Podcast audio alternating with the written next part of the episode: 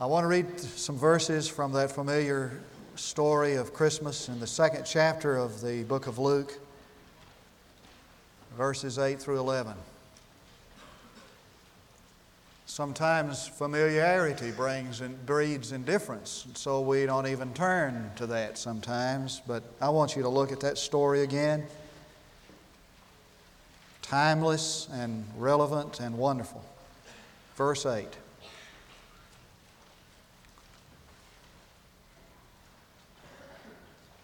And in the same region, there were some shepherds staying out in the fields, keeping watch over their flock by night. And an angel of the Lord suddenly stood before them, and the glory of the Lord shone round about them, and they were terribly frightened. And the angel said to them, Do not be afraid, for behold, I bring you good news of great joy which shall be for all the people. For today in the city of David there has been born for you a Savior, who is Christ the Lord. A number of years ago, a song went to the top of the country hit parade, partly because Anne Murray sang it, but mostly because it expressed the longing of every person on earth. Goes something like this. I rolled out this morning and the kids had the morning news show on. Bryant Gumbel was talking about the fighting in Lebanon. Some senator was squawking about the bad economy. It's going to get worse to see. We need a change in policy. There's a local newspaper rolled up in a rubber band. One more sad story is one more than I can stand. Just once now, I'd like to see the headlines say, Not much to print today. Can't find nothing bad to say. For nobody robbed a liquor store on the lower side of town. Nobody OD'd. Nobody burned a single building down. Nobody fired a shot in anger. Nobody had to die in vain. I sure could use a little good news today.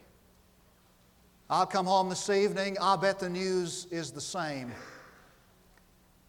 Just once, I'd like somebody takes a hostage, somebody steals a plane. Just once, I'd like to hear the anchor man talk about the county fair, how we cleaned up the air, how everybody learned to care.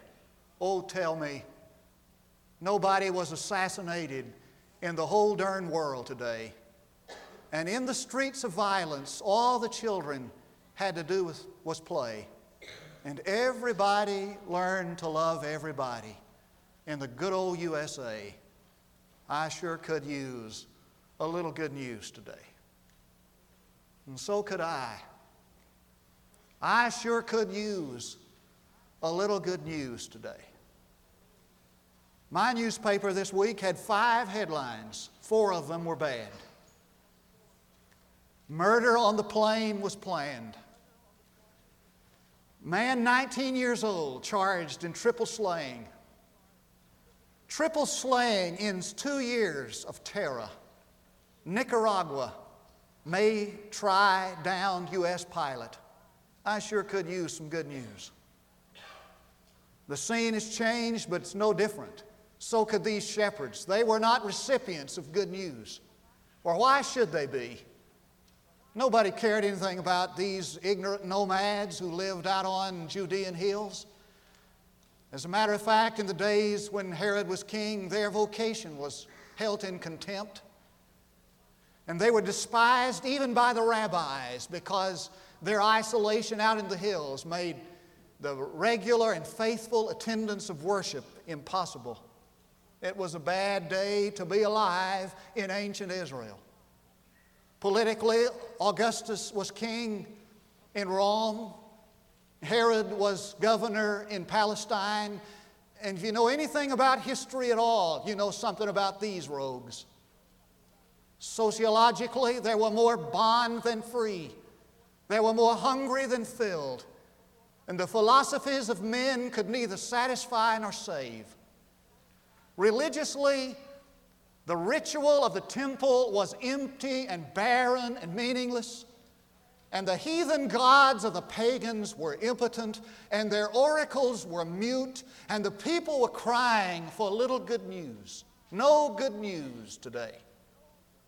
Until one day, when all of heaven broke out in song, and the first words that were announced to that dark and dismal world were these Don't be afraid, for I bear good news.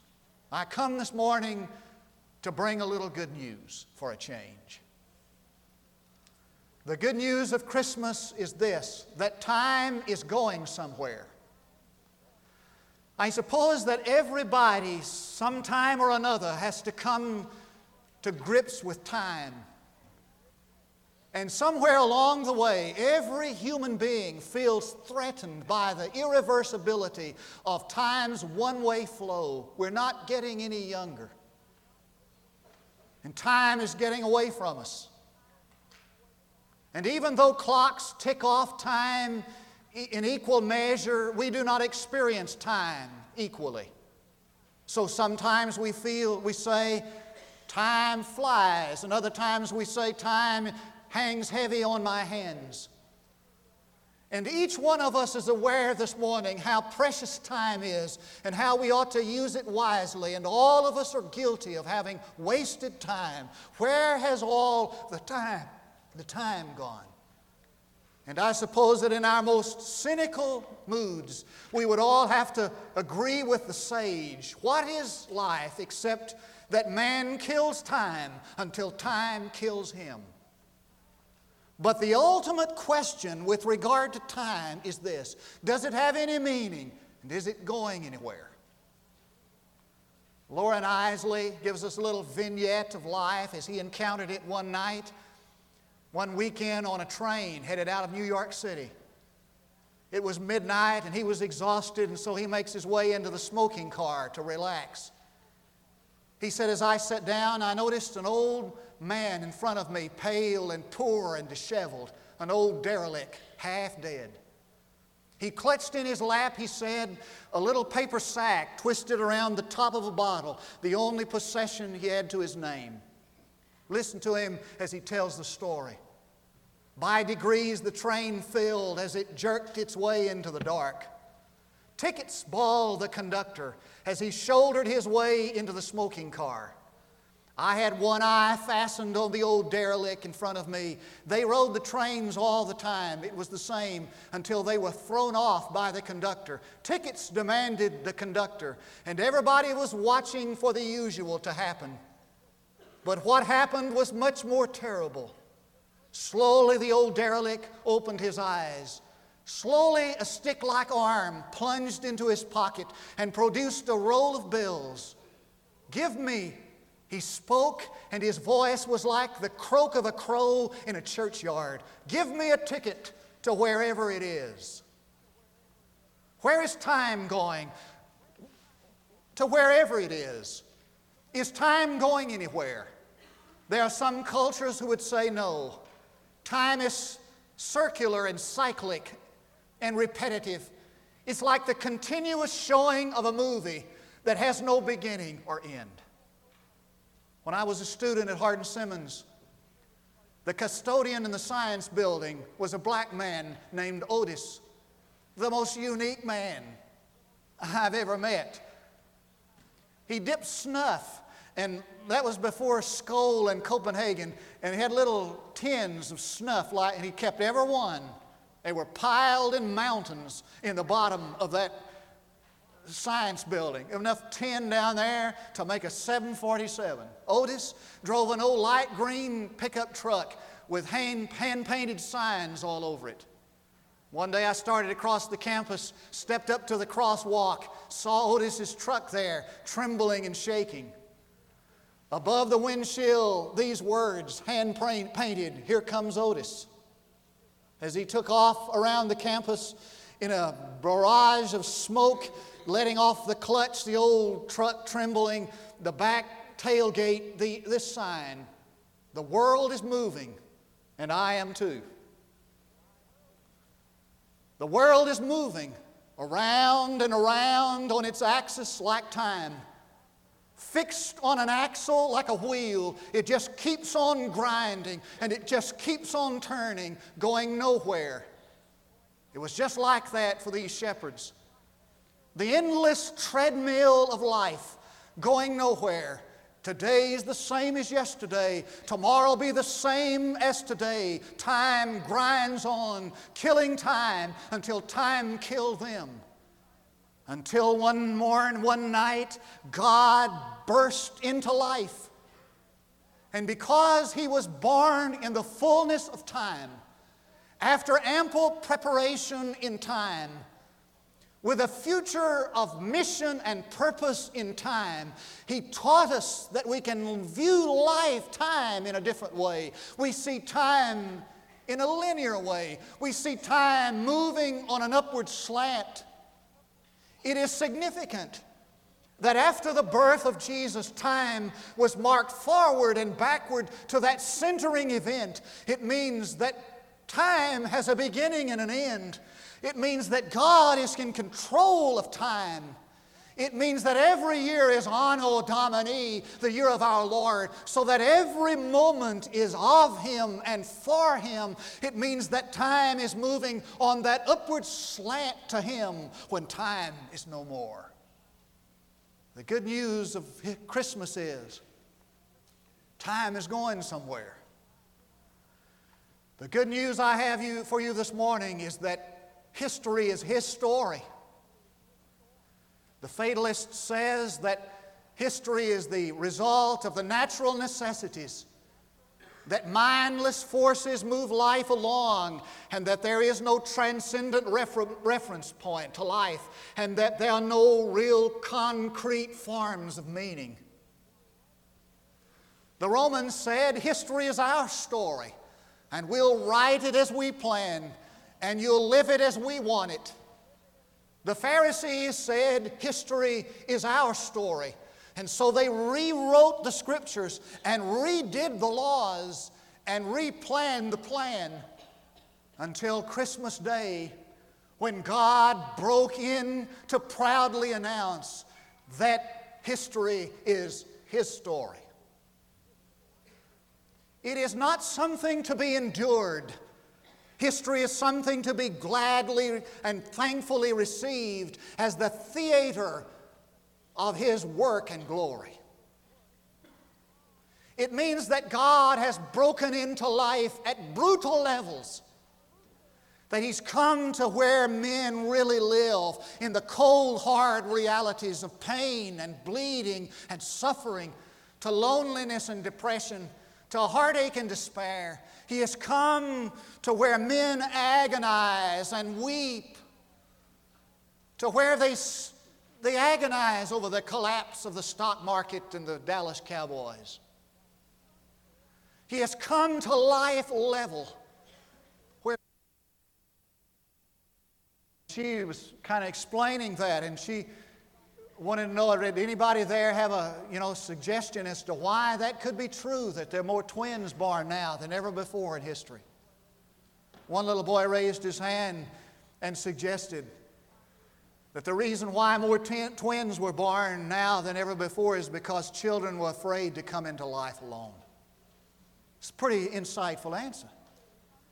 Because there's something terribly frightened about frightening about living alone there's something terrifying about the darkness where God is not.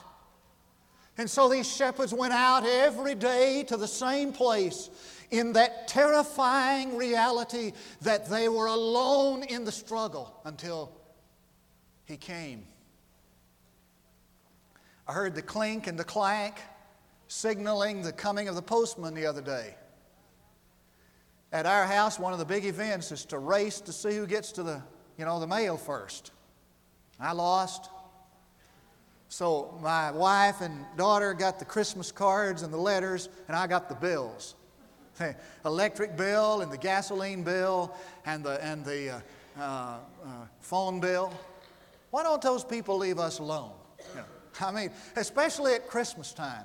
Why don't they let us have our happiness in certain seasons and our misery in other, other months?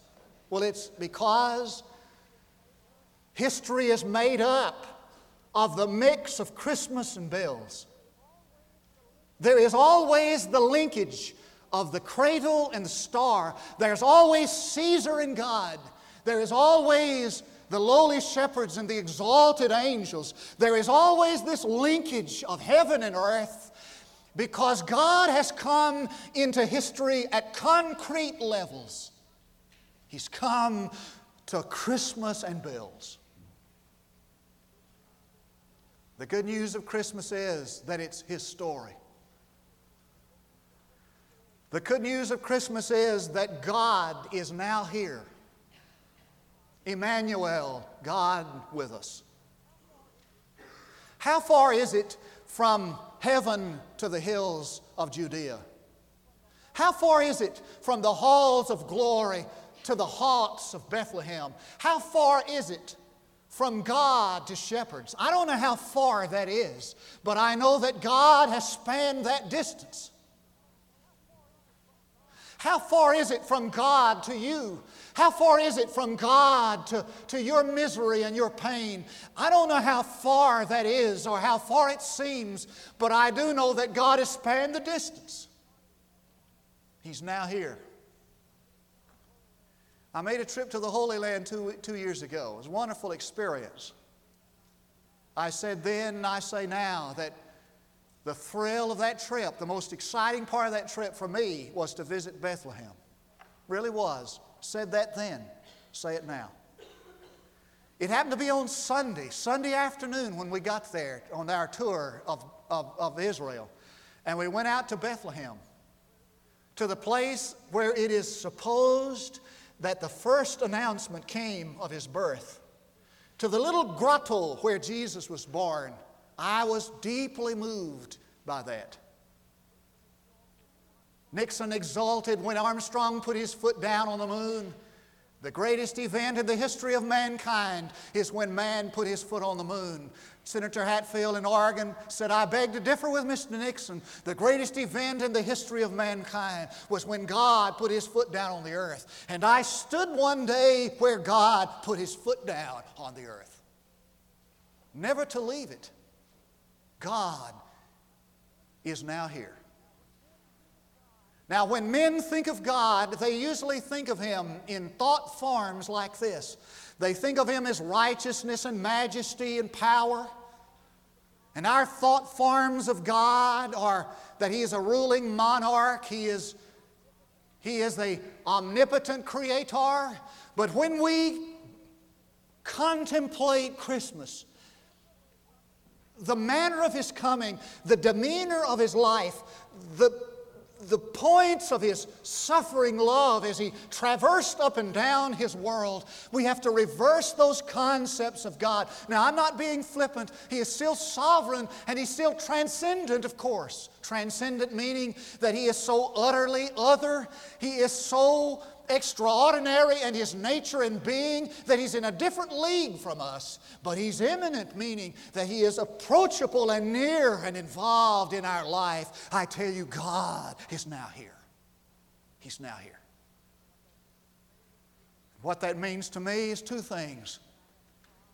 It means that I have a God who is accessible. Accessible.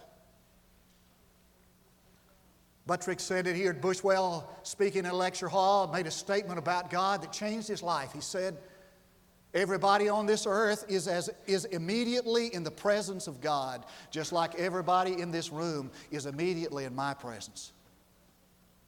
Immediately accessible and available. I walked into my mother's house Monday a week ago. So many memories there.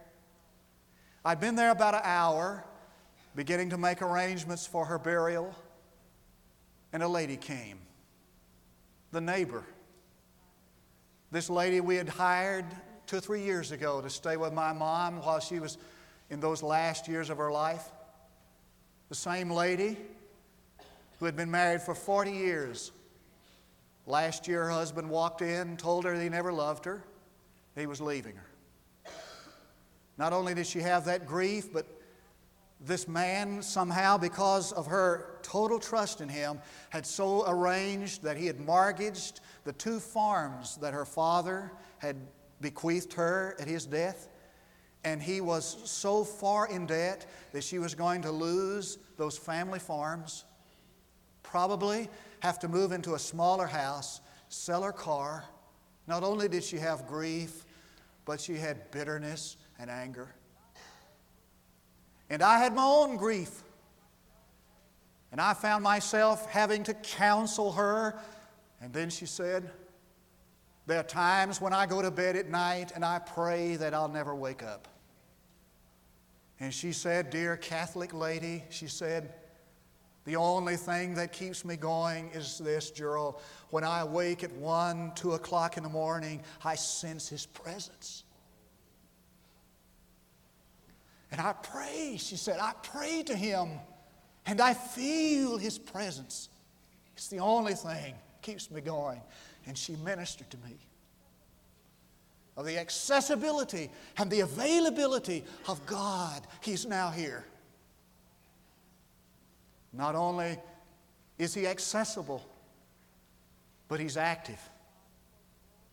When God approached Moses in the burning bush, Moses said, Who are you? What do I say about you? What can I tell them about you? He said, You go to Egypt and you tell Pharaoh that I am sent you.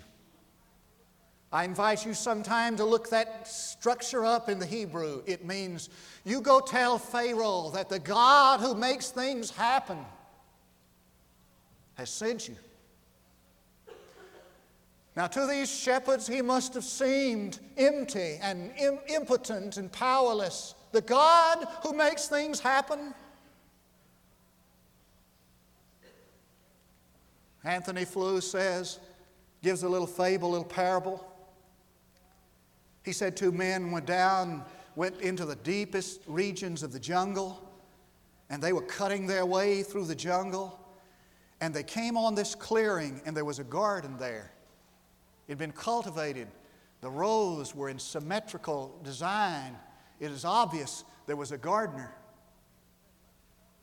One of the men said, Let's stay and see if we can meet the gardener. The other said, Let's move on, let's move on. He said, No, let's wait. They waited. No gardener appeared. The second explorer said, Maybe he's invisible. Let's put a wire around the garden and hang bells on it. And if he comes in the night, we can hear him. They waited. He didn't come, no bells rang. The second explorer said, Maybe he's not only invisible, maybe he's immaterial. And the first said, Listen carefully, he said, What is the difference between an invisible, immaterial God and no God at all? Well, the answer screams out to us. The answer is obvious. The difference between an invisible, immaterial God and no God at all is the garden. Have you ever seen him? Has your eyes ever looked upon him? No man has ever seen God and lived, but we've seen his garden. We've seen the design of God in life. We've seen Him at work, developing and cultivating and building and growing. We've seen Him at work. And we know that His activity is not just designable, His activity is redemptive. For this is the good news that He announced. You go shout it, you go tell it on the mountain that a Savior is born. A Savior. He didn't come to deliver them out of their ignorant nomadic lifestyle. He came to announce to them that they were free from their sin.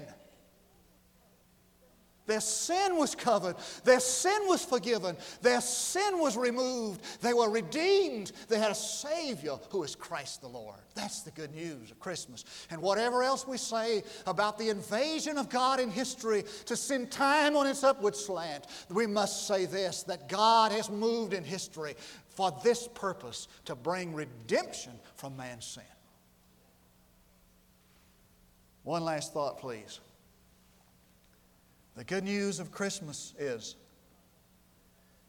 that you are not what you fear yourself to be. I must confess to you this morning that I suffer sometimes a crisis of confidence. Some of you wouldn't believe that, but it's true. Physical inferiority. You can't watch the NFL football game this afternoon and not feel inferior to those giants, you know, they run up and down the field. If they hit me, I'd break like a brittle stick. I know that I cannot do the things that I used to do. That bothers me, frankly. It drives me to jog every day. I don't want to see that face the inevitable dimin- diminishing of physical ability. Sometimes I suffer a crisis of vocational confidence. I know that if I walked out of here today and left, there'd be somebody else walk right back in here and do a better job than me. One of my best friends on this earth used to sit right here, uh, David. Dear friend of me,